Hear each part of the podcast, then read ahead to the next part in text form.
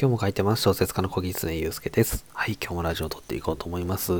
えっ、ー、と、今日はですね、えっ、ー、と、成功する人はどうせ努力してるんだなという話みたいなことでお話してみようと思うんですけれども、あの、前回ちょっと、えー、前回じゃないな、YouTube の話をちょっとしたりしたんですけど、まあ、YouTube のことをちょっと調べているとですね、あの、いろいろなことがこう、え分かってきたりするので、ちょっとそんなようなお話をしてみようと思うんですけど、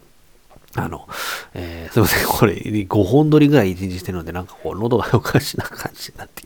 すいません。えっ、ー、と、なんだっけ、えー、あのそうそうそう、あの、ヒカキンさんの、えーと、動画とかをですね、例えば見ているとですね、どういうことを感じるかなっていう話なんですけど、あのヒカキンさんの動画、えっ、と、もしご覧なかったことがない方がいればですね、ちょっと何でもいいんですけれども、ちょっと見ていただければと思うんですけれども、あのヒカキンさんの映画、あ動画ってですね、あの YouTube をやってる人とか、編集をしている人からすると、あの、正直戦慄するような内容になってるんですよ。もう正直とてつもなくてですね、これどんだけ時間かかってるんだっていつも思うんですよ。あの、撮影というもですね、手間がかかってるんでしょうけれども、とにかく編集が凄まじいんですよ。なんこんなに細かいことになってるんだ、タイムラインどうなってるのって思うぐらいすごいんですよね。で、えっ、ー、と、編集とかやったことある方ならわかるんですけど、ヒカキンさんの編集は本当にえげつないんですよね。で、私の、今はどうなのかちょっとわかんないですけど、私の記憶正しければ、ヒカキンさんって未だに編集自分でやってらっしゃるはずなので、えー、撮るのも時間かかるでしょうけれども、編集にものすごい時間かかっててるだろうなっていうのを思います。細かくテロップ入ってます。細かく SE 入ってます。細かく BGM 設定されてますし、えー、細かくアップとかも入っていたりですね、これはものすごい時間がかかるぞっていうのは見ると、えー、わかります。タイムラインがですね、タイムラインって言うんですけども、編集のその動画のこう、並んでいてですね、ここにテロップが入ってみたいな、まあ、何本かの帯みたいになってるんですけど、それが多分細かく細かくなってるんだろうなっていうのを感じます。で、やっぱりその YouTuber の方とか、えー、ヒカキンさんとかも、そのあんまりこう、まあ人によってはこう努力してなくてああなったのかななんとか、まあ、ちょっとラッキーだっただけかなとか思うんですけども、あれは多分ものすごく才能でですね、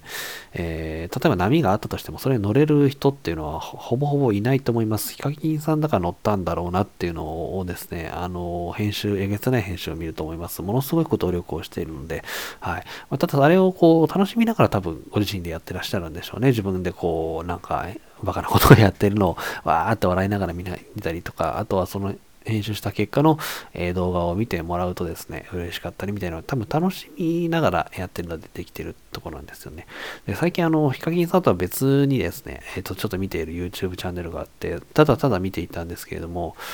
あのー、その編集をですね、かなり細かいんですよ。やっぱり、あ、これ、これを完璧にイコールでトレースして私がこうやるとしたらですね、多分1日かかるなとか思って、そのチャンネル1日1投稿してるんで、それだと間に合わないんですよ。撮影してる暇がないので。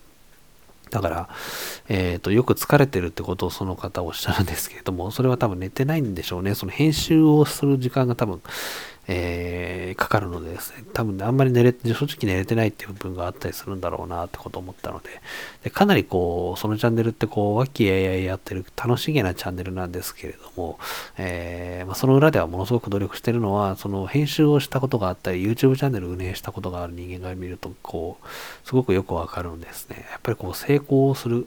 えー、人とかチャンネルってこう、すべからく努力はしてるよね、そうだよねってことをですね、非常にこう、えー、強く、えー、思わされます。そういうものを見ていると。はい。なので、まあ、あのそれをこう自分にこう当てはめてですね、もっとこう、頑張ればならないなとか、え思ってですね、え仕事の、ね、モチベーションとか糧に、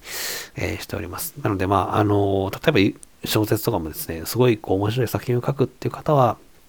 あの、たくさんもちろん